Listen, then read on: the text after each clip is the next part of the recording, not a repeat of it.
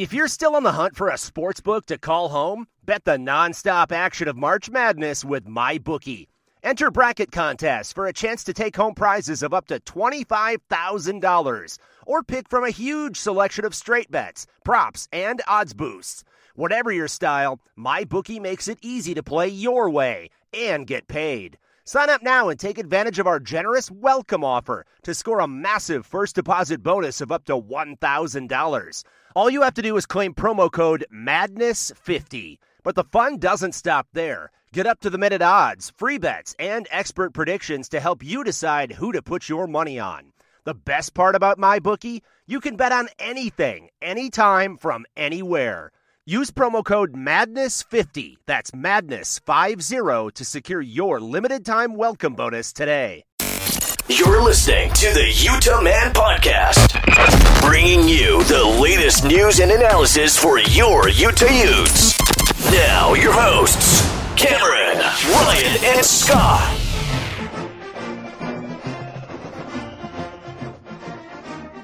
Welcome on into the Utah Man podcast. On this episode, the Utes take down the Huskies and they go into the bye week just in time to get healed for the rest of the season. I'm Cameron and we got Ryan Hey, Ute Nation. and Scott.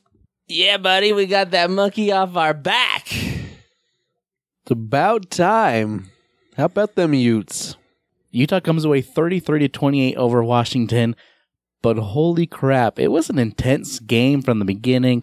Washington came out, punched Utah right in the face, went up 14 to 3, and then things started clicking for Utah.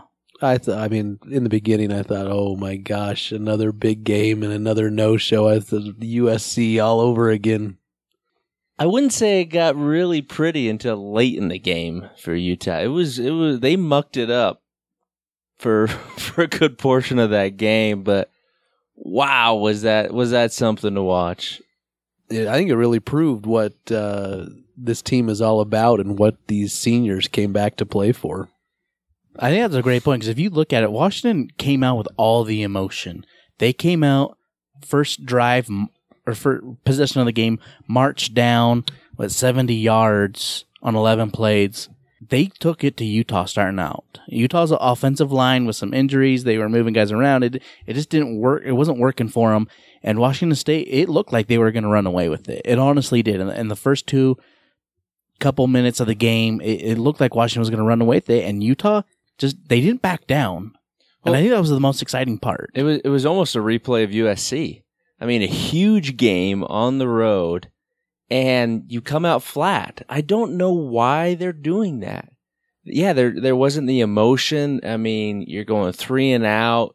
Your your defense, which has been absolutely lights out the last month of the season, just looked pretty pedestrian early on in that game. Now, granted, they were they were trying to fill out what Washington was doing, and and granted, Washington had that two weeks to prepare, so they knew there's going to be some new wrinkles Exactly. in there. And I think uh, Scalley does that by design a lot of times, right? Feels out that offense, what they're going to do in the game, and then kind of make adjustments off of that. Uh, but to what you're saying, Sky, yeah, there, they, Utah was kind of flat. Well, flat. I mean, you, turnovers just really on the defensive side. There was just some almost break. There was breakdowns that we haven't really seen. Guys were late to get in position. Lots of pointing where they should go. A little chaos right at the snap, and that bit us a couple times. It bit us on the the the last touchdown of the game for Washington. On that 80 yard drive that lasted 470 minutes, and they converted 45 fourth downs. And there was there was there was a number of times where guys it was just almost I don't know if the calls were coming in late or the guys were not quite sure exactly where they were supposed to line up. But but that that that caused some chaos early on in that game. But I'll tell you what, as bad as we looked at moments and as frustrating as that was to watch, man, that felt good to finally beat UW in Washington, up in Seattle. I'll tell you what, Whittingham was he not giddy as a little schoolgirl in that locker room? no, it's interesting because Whittingham really is a, a, a- an even keel guy. During games, yeah, he he'll get after referees and, and players and whatnot, but really, like all the week during practices, after the game, I I mean, on Mondays on on his pressers, he's very monotone almost. Doesn't get too high, doesn't get too low. But in that post in that post game locker room video, you could tell how much this game meant to him and the program. Well, it was it was a weight taken off of his shoulders. He knows he can't he hasn't had much success against Chris Petersen, against Washington, and with so much riding on the line, it would have been it would have been a travesty to have lost that game to a to a Washington team that wasn't going anywhere and that just and ruins your dreams along the way. So it, I totally understand where it's coming from. And I mean, from an outside perspective, you, you look at the national media, you look at people outside the Utah program, and they think, oh, well, great. Utah won. Well, they're supposed to win. A number nine team in the country is supposed to beat a, a, a, five and three football team. But the, uh, people that have not followed this team closely since we've joined the Pac 12 don't understand the struggles that Utah's gone against Washington and the the fluky things that have happened, the close losses, and just not being able to get over the hump against that team. That that was monumental. I mean, I don't want to get too crazy, but I think that game frees up this team substantially. They just did something that they haven't been able to do. That's got to give them a lot of confidence moving forward here. On, a side note to that, not only is this something they've never done, I'm sure everyone knows this, but Petersen's never lost a game after a bye week. 18 and 0, Now it's 18 and 1. 18 and 1 now. Yeah, huge. I mean, it's a second win um, going head to head with Washington since we've joined the Pac 12. Funny enough, both of them have happened up in Seattle. 2015 was the first one, and and uh, so hopefully that starts a trend that Utah can kind of uh, make some progress and and start winning uh, these uh, these head to head games moving forward. But absolutely enormous victory. Before we kind of take a, a deep dive into this offense uh, from this this week's games, uh, we'll let you know a little promo going on right now with Vivid Seats. Now, Vivid Seats is the top source for tickets for the events that you want to go to. You can sort by price or look up seats in the section of rows by your choice, all in the Vivid Seats app. To make things even better, Vivid Seats now has a loyalty program that allows fans to earn credit back. Go to the App Store and download the Vivid Seats app, and f- you're automatically enrolled in the Vivid Seats Reward loyalty program. I know Utah games, they're sold out, their tickets are hard to get, but don't worry, because every purchase you make with the Vivid Seats app, it's a 100% buyer guarantee. From the biggest concerts and games to the hottest theater shows and more, Vivid Seats has it all. Download the app and join the Vivid Seats Reward Loyalty Program today. And of a special offer just for our listeners, when you go in and download the app, it's the first time you're buying tickets. If you use promo code overtime at checkout, you'll receive a discount up to $100. So remember, that's promo code overtime. All right, Utah's offense, as we said, really struggled in that first quarter. You know, Bam, Bam Bam Tuna Can, he got his first start. Oh, he looked like a tuna can, a holy tuna can. I, that's a lot to ask a, a guy to come in the first minutes of Division One against the Huskies. That's a lot to ask for, especially on the offensive line. When you, you know, you need to be one unit. That, that that's and hard boy, to was ask. Twitter letting Whittingham have it for experimenting with that on game day in that game. Once they So, kind of made okay. the, oh, go ahead. But let, us talk about it. Wasn't an experiment, experiment, or do you buy Whittingham's explanation? For those of you that don't, maybe aren't aware, Whittingham said that Simi Moala did not start because he was injured, didn't practice throughout, throughout much of the week. Um, he sure looked healthy when he came in, and actually the offense started moving the ball, though. It was a little interesting that I mean, I, I don't know that that whole story about to being injured and then all of a sudden, as soon as Bam supposedly gets injured and can't play anymore, Moala's healed and plays a heck of a game. It's that, it's that dank pickle juice again, guys. Well, whatever it was, it worked because man, that O line was like Swiss cheese in the first part of the game. Oh, it was. Well, Huntley had got sacked what three times Three in that first quarter, and he was hit every single time he went back. It was, I mean, and he was in duress the entire game, and and and not only in the passing game, but the the the run blocking was horrific. They couldn't Mhm. open a hole. It was just that first quarter was absolutely a disgrace offensively. It's amazing how how uh, you can see how good of a running back Zack Moss is when he's getting hit in the backfield and still gets positive yards.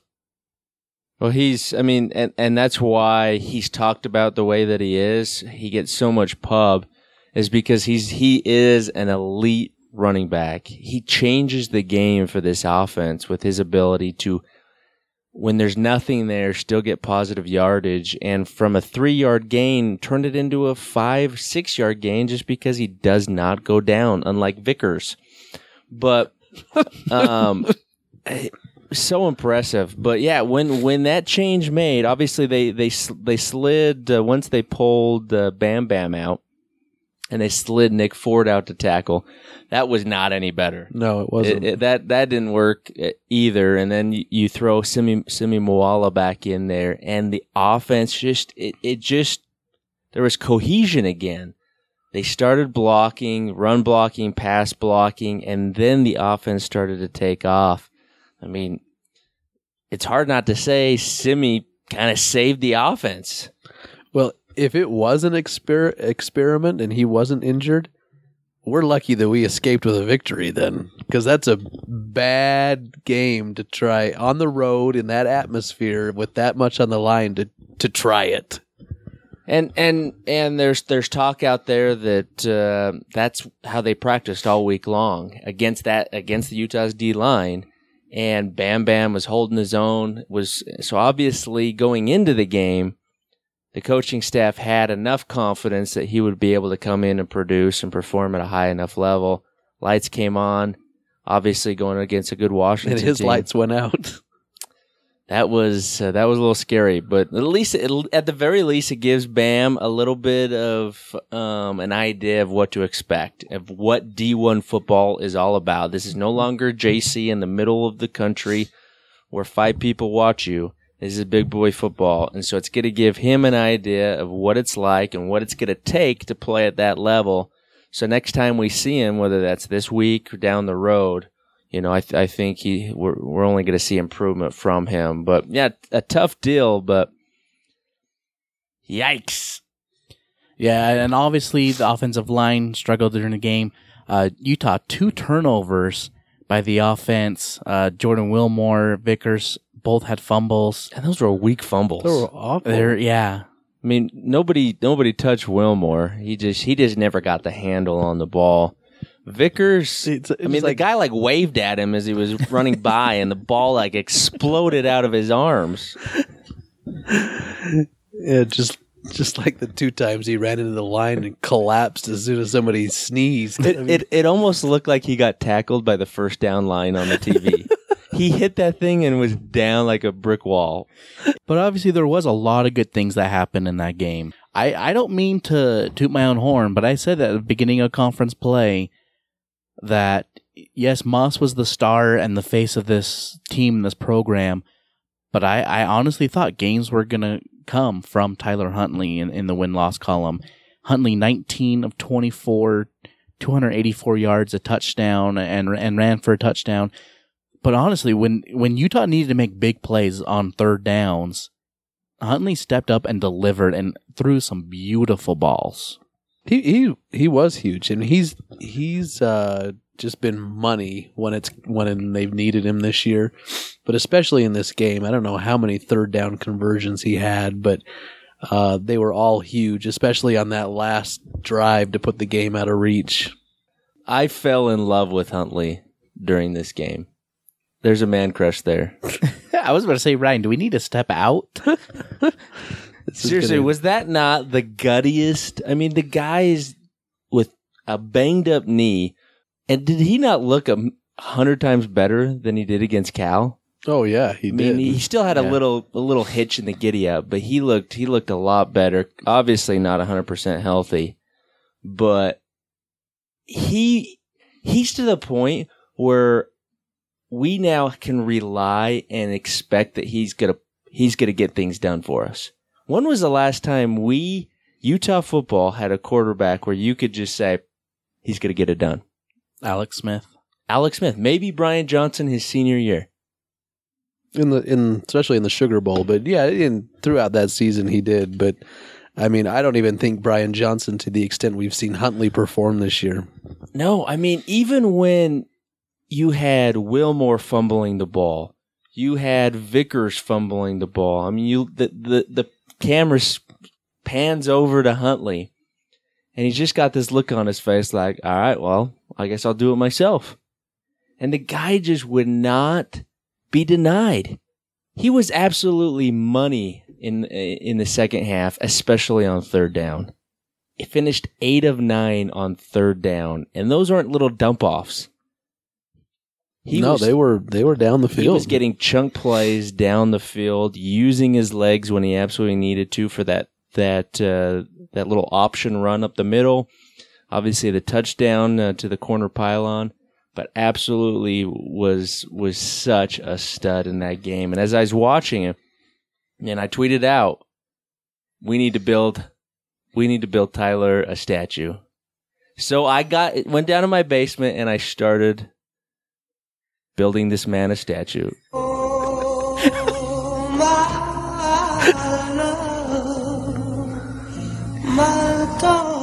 Yeah, right. I think we really do need to step out of the, out of the room. For, for those of you who are listening and, and really can't see what's going on, this is uh, Scott, Scott's got the video playing of the actual movie, the pottery scene, and his eyes are coming out of his head.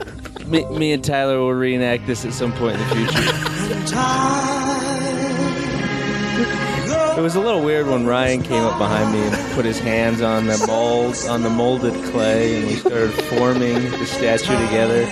But I was okay with it because it's what Tyler deserves.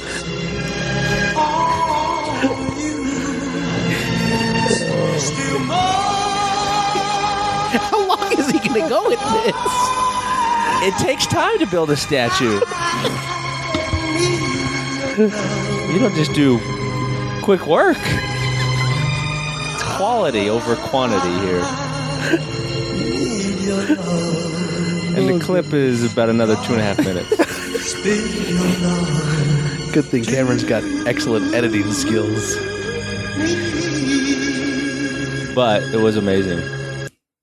Was that not a performance of a lifetime? It was. That that was his. Now he's not going to win the Heisman. He doesn't have he, he doesn't have the backing to to win the Heisman. But that was a Heisman moment.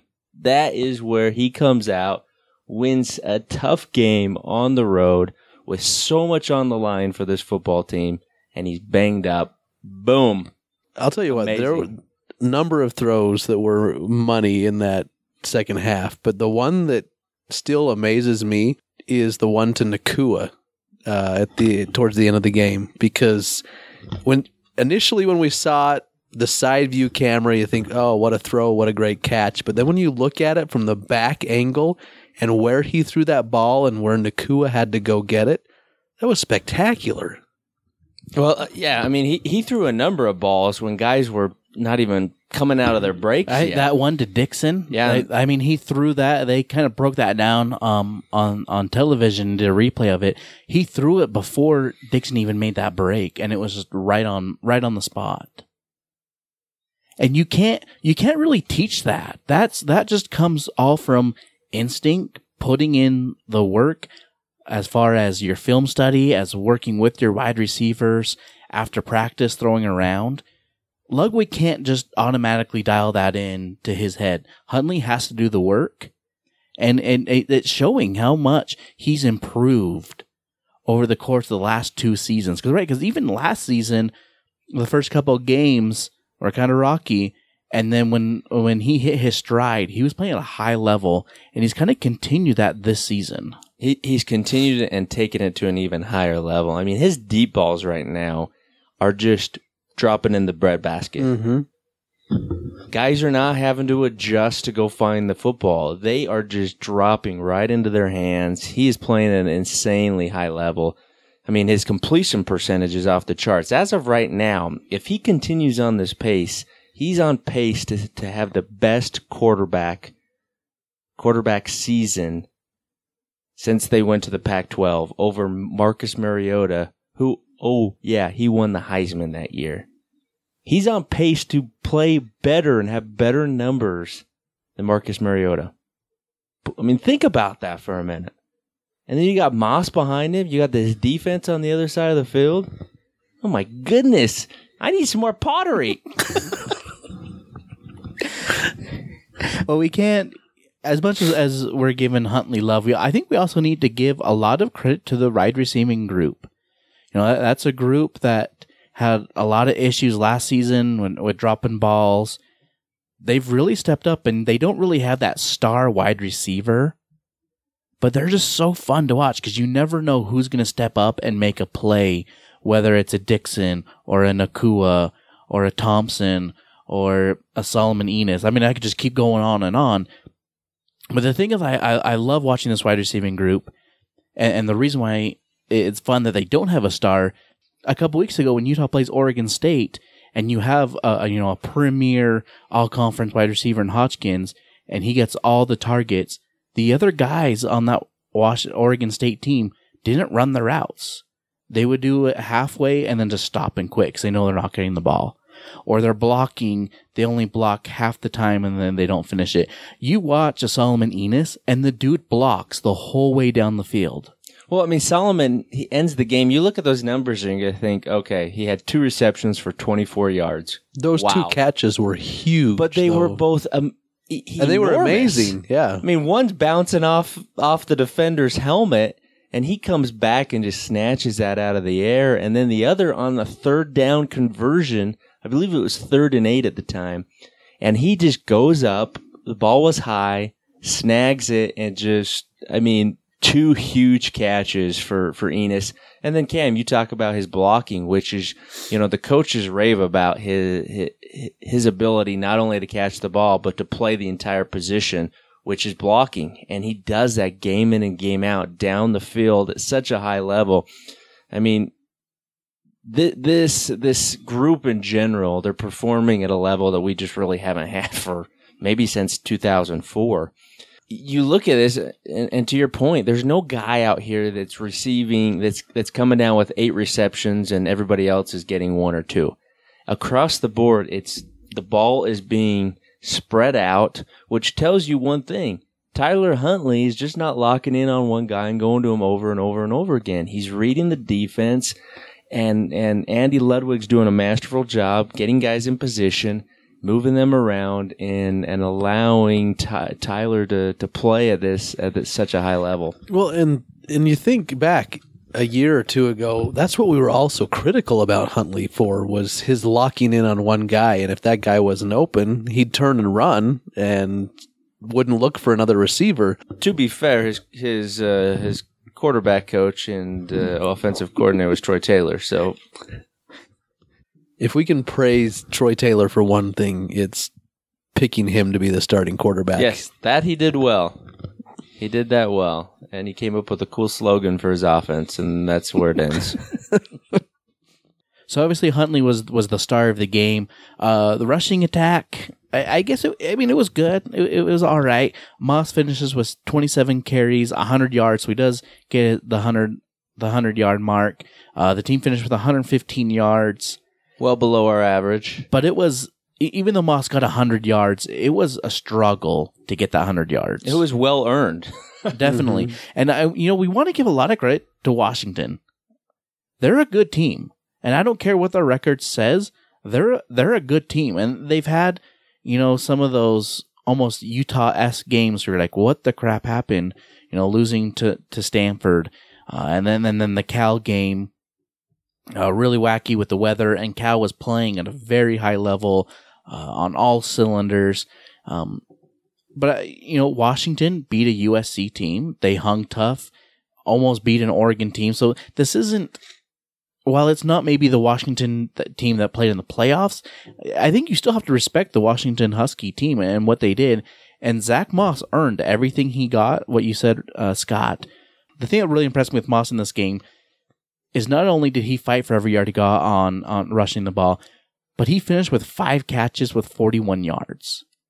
That that's big for Tyler Huntley to be able to dump off, uh, to check down to his running back Zack Moss, get him in the ball in, in different situations. Credit to Andy Ludwig for, for getting the ball into his playmakers' hands. I mean, this is a young Washington team, so yeah, are they are they spectacular? No, they're not. But they they're a young team, and they're going to be right back to being a dominant force in the North probably as soon as next year because they get they recruit so well. They've got a lot of young talent, and you know don't you know we can't really slide over the fact they did have a number of guys out for that game, and uh, so they're they're going to be back to to themselves here pretty quick. But that's not to say that they're just they're not a cow. They're still a really good team with an NFL quarterback and a lot of NFL guys that played in that game on Saturday. And, and, and to me, that is the biggest, that's why this is so huge is Utah just was able to overcome not playing. They did not, Utah did not play their best game. They gave up the first quarter. They gave up two fumbles deep in the territory of going and scoring more points. I mean, we really, had we played a clean game, we probably should have won that game by three scores. Like we, we had hoped and talked about but we didn't. But we still were able to find a way to to beat a really good team on the road, which just goes to show you where this team has come. Because in years past, we don't get it done. we we fold on the road in those environments. We don't lose. We probably get blown out by three scores in the past. And to come back in such a short time frame and turn that game around was was really encouraging for for you fans and and and it's got to give these guys just a ton of confidence going into this bye week. Yeah, clearly Washington's not uh, where they were a year ago, but they were at home. They had a week, extra week to prepare. They're coached by an excellent coach, and they were amped up to knock off the number nine team in the country. And the Utes stood up to it you know, again, big props to Huntley, to Moss, and really Ludwig for, for calling, I, I, I thought, a very good game. And also Jim Harding for getting that all line kind of situated when, when things weren't looking right uh, with that group, what we mentioned. And who knows what really was going on there. Uh, but definitely props to Harding to get getting his position group up and going because it all really started with them. As soon as they started playing better, the Utah offense just really started to click. Uh, before we go into the defense, you know, college football, it's on the home stretch and running Utes basketball starting up. If you haven't gotten in to the action, now's the time. Check out the latest from our friends at mybookie.ag.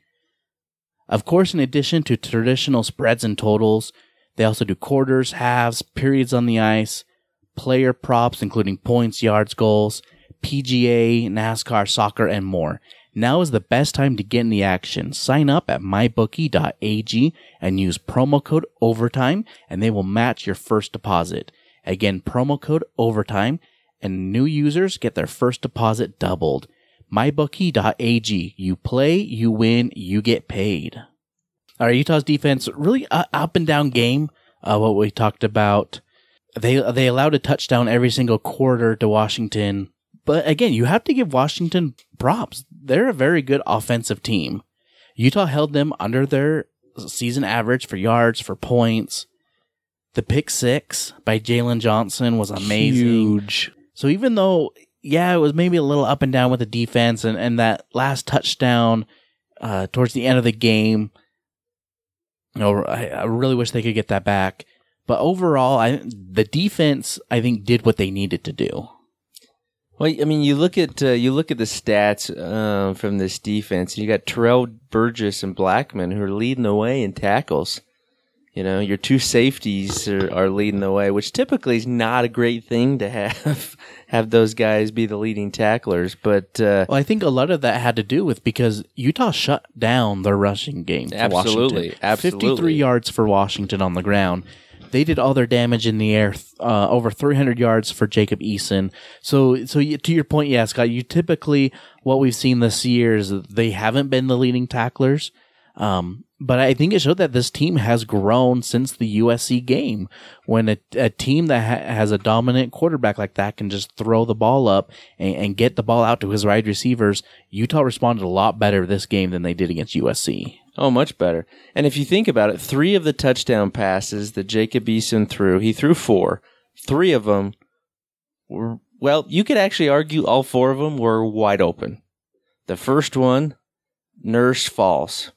The second one is a uh, a broken play where uh, Bryant goes across the field, nobody goes with him. absolutely wide open. Third, uh, Blackmon falls down. Bryant Bryant uh, scores another touchdown, and the the last one was on the the last Washington series where we transitioned late, right at the snap, and you have Josh Nurse coming across the field. The ball snapped, and his guy cuts inside of him. He he had all this momentum going the other way, and it was an easy touchdown. So it was just kind of fluky things defensively to give to give up some of those touchdowns that we just really don't see, or we especially haven't seen since USC.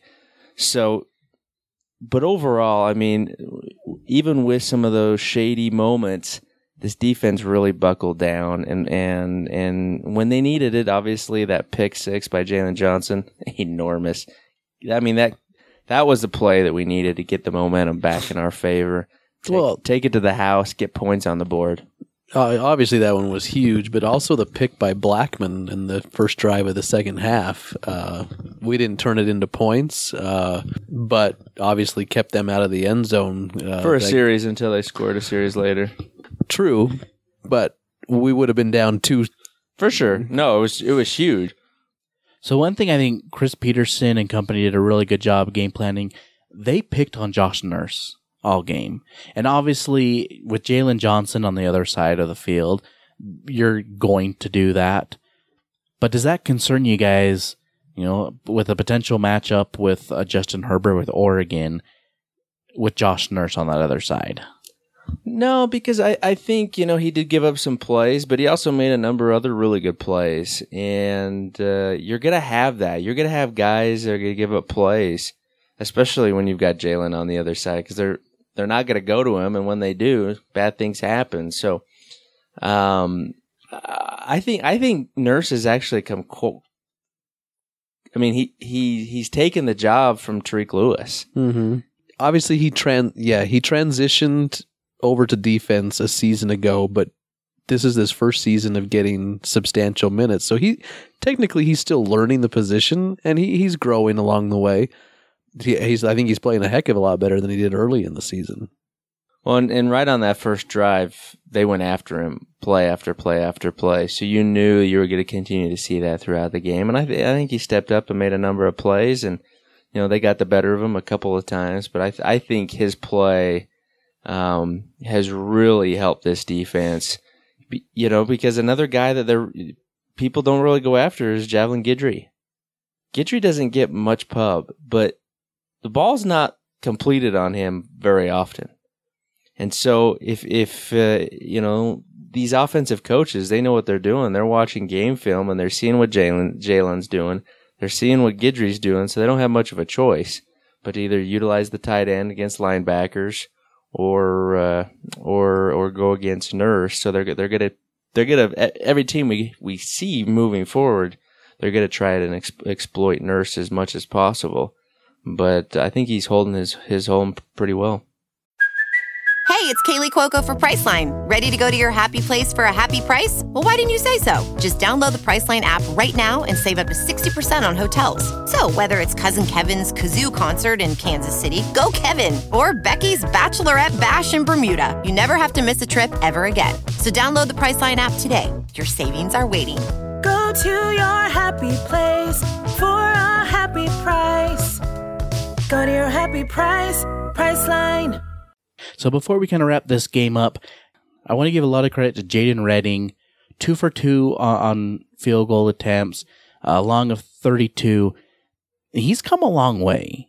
And I know we kind of, ever since fall camp, we've all kind of, actually since spring ball, we've kind of been like, oh, kicking isn't going to be very good with Utah.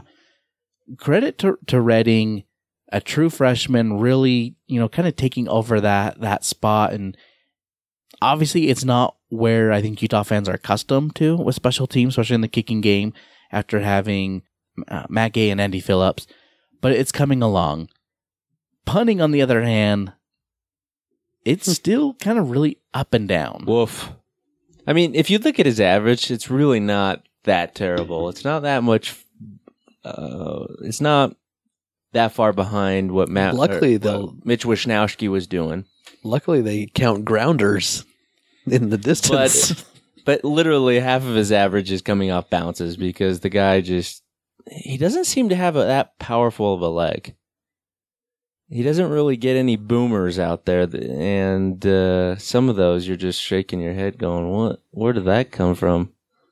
But I don't know. I, you know, I kept when we were needing a momentum shift, I kept thinking, "Hey, special teams is going to be due." For something good to happen because we have not had anything happen from it all, all year long. And we still are just getting nothing in the punt return game. we get fair catches. That's all we get. Yeah. And now, granted, I will say J- Jadon Redding came through big. He got two opportunities and he nailed both of those. And I think both of those Utah needed points. And they Well, were well. They were in, they were the You w- difference in the game. you win f- by five points. That's six points right there from him. So enormous kicks, even though they weren't 45 yarders. But it was important for him to see those go through the upright, get some confidence. So I think we're seeing progress there. But yeah, and the kickoff return, um, I still don't know what on earth we're doing in kickoffs. Half the time I put it to the back of the end zone and he looks like an NFL guy. The other times he's kicking it to the 12 yard line. yeah, it's those are really bizarre. I know Whittingham Ray has kind of liked it if they can place the ball at the one or two yard line and make the return team have to decide what they're going to do. But now with the fair catch rules and it's going to the 25, just I, I'm all for just kicking it out of the end zone. One thing I do want to mention though on on Utah's kick returns, yes, they've kind of been less than spectacular, but they've been clean. And I, I do want to give credit to Simpkins for coming in and filling in for Covey. There hasn't been a fumble or a muff. Don't punt. say that. Don't say that. I'm not jinxing anything. Hmm. So as as much as I would love to see a little bit spark come from the special teams in the return game, I I will give them credit that it's been clean. It's been clean. It's just you're just there's, nothing there. There's no pizzazz. They got to figure some stuff out. I mean, I, I I'm not sure. It, it, is this is this just youth, or is this a scheme from Shah? What what is the issue? Why are we? I mean, for years we were dominant punt in punt returns. We were averaging two to three taken to the house a year. We can't even get positive yardage. I think a lot of it has to do with the nerve of the guy returning the punts. Covey was it didn't matter. He he most of the time he was going to take a chance. And same with some of those guys, Reggie Dunn, Shaky Smithson. They they knew they had all it took is one move and they had they had some yardage, but I don't know. I think Simpkins just doesn't He, he likes that fair catch, which, you know, if you secure the ball first and foremost, which he's doing that. But at some point, it sure would be nice to have a big play in special teams, whether it's even uh, blocking a punt, which I will say we have gotten closer to that. We haven't done it, but we had a couple of guys come pretty close in the last game, and we don't have free shots running at our punter anymore. So they've at least cleaned up the protection of the punt. So maybe maybe we're getting there. Maybe by by the Rose Bowl we'll we'll we'll have some success. I, I, I will say though, special teams can lead to, to some special things. If you look at that Oregon USC game, Oregon returns that kick for a touchdown. After that, a lot of things changed in that game. Well, and if we end up as it looks, if we end up playing Oregon for the Pac-12 title, we better put every dang kickoff in the back of the end zone, or I will strangle all of them with a microphone wire. With threats to our nation waiting around every corner, adaptability is more important than ever. When conditions change without notice, quick strategic thinking is crucial. And with obstacles consistently impending, determination is essential in overcoming them. It's this willingness, decisiveness, and resilience that sets Marines apart. With our fighting spirit, we don't just fight battles, we win them. Marines are the constant our nation counts on to fight the unknown. And through adaptable problem solving, we do just that. Learn more at marines.com. All right, so that'll do for our thoughts of the game. We'd love to hear what you have to say uh, about Utah getting that win over Washington. You can hit us up on Twitter at Utah Man Podcast. So obviously Utah's on a bye this week. I think a very much needed bye. Get a lot of guys, especially Tyler Huntley, some rest, get some, uh, get a lot of treatment, get better. Whittingham said that Huntley should be 100% next week for USC. Ooh, that makes me giddy. Some serious pickle juice. Uh, so following the bye, Utah plays UCLA, Arizona, Colorado. Uh, I do want to give a shout out to Ute Daddy on Twitter because he tweeted out uh, a, a team defense ranking right now on defenses for most yards allowed. Right now, the bottom three teams: UCLA, Arizona, Colorado. Bada boom. So and Utah, it's looking good. They still have to come and play UCLA. Off their offense has, has been playing a lot better the last couple weeks. You never know what you're gonna get with Khalil Tate with Arizona and Colorado. They're, they've they've had some good games. They've they beat Nebraska. They hung around. Should have beat USC. So obviously Utah has to come up and play, but I think things things are looking bright for Utes. It really is going to come down to right staying healthy and not shooting yourself in the foot, not doing dumb turnovers, not giving the other guys easy opportunities because UCLA they're playing better and they've they've got a bye week themselves, so they're going to have time to really put a game plan together if Chip Kelly's you know decides he wants to. And uh, they've proven that they can put up points. They give up points, but they can put them up. So it's going to be a test for the defense. But I'll tell you, Rice Eccles in two weeks better be absolutely on fire. You've got a top 10 team with what's on the line. You've got a Fox televised game, prime time, 6 p.m. It better be Harry. Don't shave. Harry? I mean, it, I'm sorry. What is this, Movember? the place needs to be nuts. And I'm going. I'm getting on a soapbox here for a minute. I like to get on soapboxes when it comes to this type of stuff.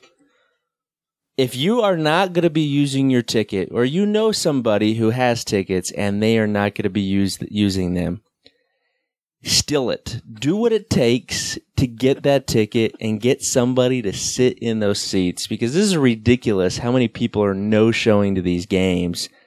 And if it's one of you that's listening, shame on you. Get your butt in the seats. Or Scott will use his microphone wire on you. I will not build a statue for you, I'll tell you that.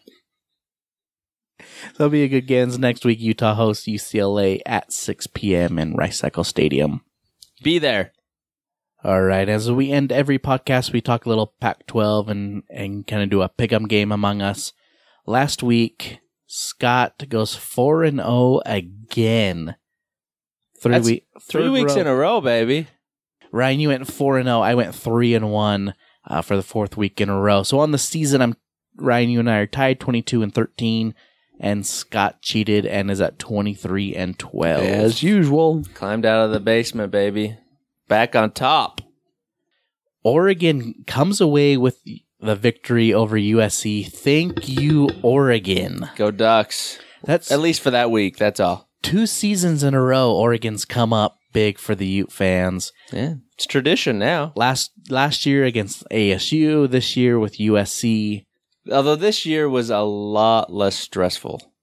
very true, very true. It it was a, cl- a close game uh, in in that first half. Again, once Oregon kind of returned, that kickoff stole all the momentum in that second quarter. Really was it was it was lights out from that. They get the victory, fifty six to twenty four. USC's a really good team at home, so for Oregon to go in there and, and get a win, huge, huge for them. And oh, let's actually let's just talk about that real quick. Oregon and Utah got a lot of love for the national media. They were all over, both of them were all over game day. Do you guys think Pac 12's in prime position for a playoff spot? The the way it's looking right now, it uh, it really could not set up better for the conference. You've got two teams, one from each division, that are on a, a collision course for the Pac-12 title. Um, where it, at the moment, it could come down to assuming both Oregon and Utah win out, the winner of that game um, goes to the playoffs. So huge implications. And that's what the Pac 12 needs. They need to be talked about. They need some positive momentum, some positive things to happen, and to not only have one team in the discussion, but to have two teams is really big. Because if this was just a one horse race, you sh- you're really not getting that much pub for the conference if only one team is is showing that ability to get there. So the fact that you got Utah and Oregon right now, two headed monster, and everybody else is you know a little ways back, it's it's it's best case scenario for the Pac-12. And I'll tell you what, we better get some good treatment coming down the stretch here. Well, and then you look at the SEC's coming to a point in their season where they're going to start beating up on each other. I mean, LSU and Alabama play this weekend. One of them's going down. It's crazy because two weeks ago, I honestly thought that the playoff picture for the Pac 12 was non existent. It, it's crazy how much can change in college football. And I, I don't know if it's a guarantee that Oregon or Utah, whoever wins the Pac 12 championship game, assuming it's those two teams, is automatically going to the playoff. Like, I don't know if I can say that. Well, but no. as long as, but it's it, it's awesome. It's great that they're getting the conversation right now. Well, it, it, it's still too early to say because you got to see what happens uh, across the board with a number of other teams. But it looks good, assuming both teams can continue to win out. And if that's the case, the loser of that game potentially is still going to the Rose Bowl, which is a pretty amazing consolation prize. Mm-hmm. I will say Larry Scott came out and said he will start lobbying for the Pac-12 in the playoffs. So I'm, That's that's How big of him? I, I'm glad he's, Welcome to- he's doing his job more than halfway through the season. Welcome to college football season, Mr. Scott. Uh, the other games we uh, were looking at, Oregon State really thumps Arizona 56 to 38. Again, Oregon State, a, a team that offensively is is a decent team that Utah really handled very well, and Utah should get a lot of credit for what they did to Oregon State a few weeks ago. Oh yeah, I mean they're they're they're putting up points at a at a high high level, like elite level in the conference at the moment. They- don't have again, they don't have much defensively, but uh, but they have figured some things out offensively, and I you know I, I think their coach is gonna I think he's gonna turn them around and get them get them competing uh, back in the north uh, for that division. But uh, they definitely know how to score points. And I, uh, Oregon State four and four on the year, knocking on the door to get in the a bowl game, which would be huge for that program. And the last game, Colorado gets blown out by UCLA, thirty-one to fourteen.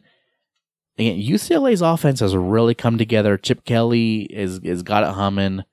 UCLA can still win out and win the South. No, they can. It's possible. But look at their wins. They've got four se- four wins on the season, and all four have come in the conference against a pretty, I would say, below average Stanford team, a crap Colorado team, um, a below a- ASU team, which you know we wouldn't have thought that a few weeks ago. But ASU has not been looking all that uh, ever since we we took them down. Two losses in a row. They're struggling and then they beat Washington State, which who hasn't beat Washington State? So if you look at those four wins, yes, are they scoring points, but they're giving up a ton of points. And they really haven't been anyone significant at this point. So I'm I'm I'm not that concerned with them. Now they have a ton of athletes. So if they get some momentum going, anything can happen. But uh you know, with two weeks to prepare, I, I, I still think we win by a couple scores in that. And so you list those the wins. Probably their best one would be ASU. And honestly, I'll go to back to what John Wilmore had a couple weeks ago. Teams that play Utah the week following have a terrible record. So yes, UCLA beat ASU, but that came right after they played Utah, All right, so who plays Washington next week? Oregon State. Okay, well, yeah, that'll be that'll be a good test actually to see uh, see if Washington bounces back or if Oregon State hammers them. So recap of the standings right now. Uh, Oregon's leaving leading the North at six and zero. Oregon State right behind them, three and two, and you have Stanford three and three, Washington two and four after losing to Utah. Woof woof. Crazy. Uh, Cal and Washington State at one and four. Then down in the South, you Hey, have I will say before we head to the south, I, I do want to you know just give a shout out to all those local recruits who went up to Washington. Uh, I hope they're enjoying their time up there. And then you look at the South. Uh, the Utes have sole possession of the South now, five and one. USC, UCLA tied at four and two, and then you have ASU two and three, Arizona two and four, and then the Buffalo of Colorado at the bottom at one and five. But is Colorado ever going to become good? They've had one good year since they've joined the Their Pac-12. It was a season fluke. started out so promising. Well, it looked promising because they beat Nebraska, They but a senior- Nebraska's that hasn't turned out to be anything. They've got a senior quarterback who's this was be his third year starting. and he's a pretty decent quarterback. It's unbelievable. Mel Kiper Jr., their coach, he's uh, he's a piece of work. I'm still mad at him for blowing that USC game. Learn how to coach. All right, as we get into this week's games, Scott, it's your week to pick the winners first. So the first game we're looking. Oh, great! at, I just give you guys a blueprint. the first game we're looking at, Washington's traveling to Corvallis, as we said, to play the Beavers. Washington right now is a 10 point favorite. Scott, what do you got? Oof, Oregon State, man, they're kind of coming on, but uh, it'll be interesting to see. Does, does Washington fold at this point with their season pretty much not much to accomplish outside of just becoming bowl eligible? Um, and uh, and does uh, the theory that uh, the week after you play Utah you suck does that come true? So it'll be interesting to see how that plays out. I'm still gonna go with UW on this one. I think. Uh, I think they got too much pride to kick to to kick it in, so I I'm gonna go with them.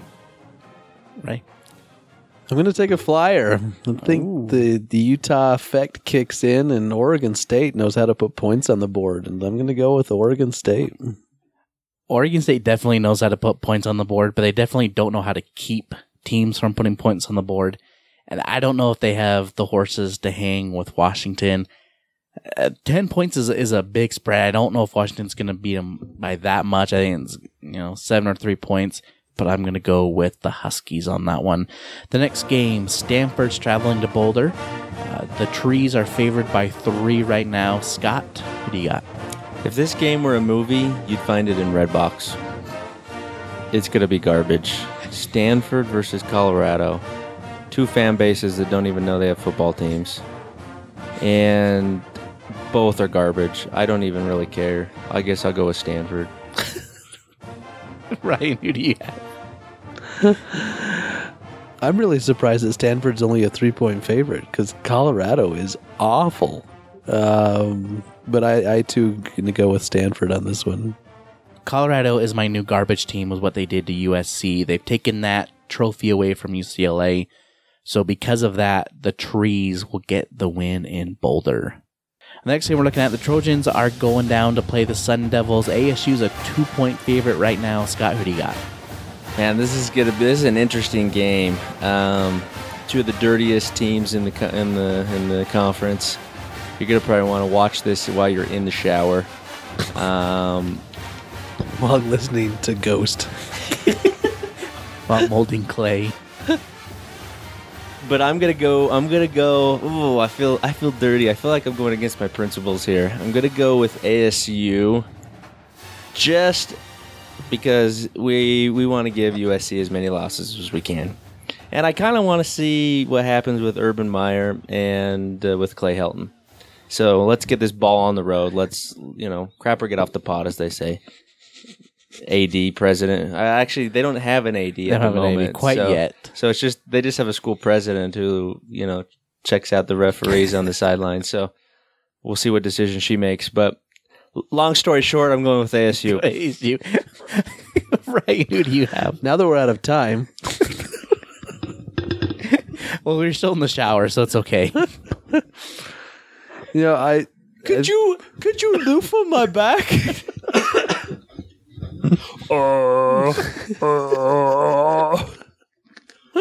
oh dear oh my goodness. All right. SC and ASU.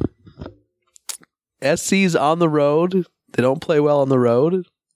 They're coming off a huge letdown loss. ASU's had a week to prepare. I'm going with the Forks.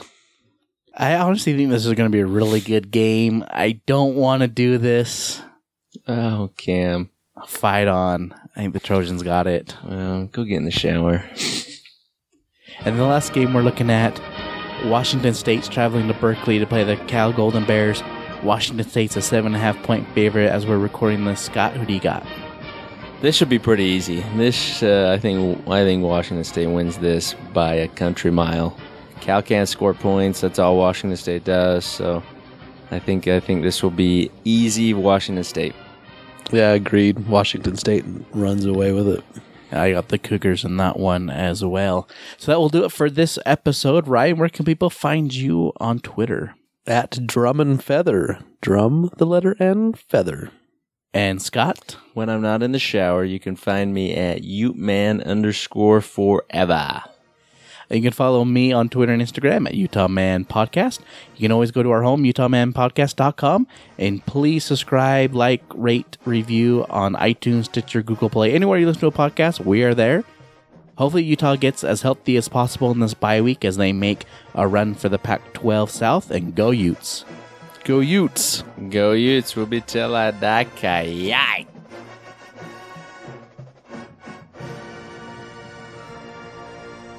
We're good. Let's cut it. The views and opinions expressed on this podcast are their own and are no way affiliated with the University of Utah.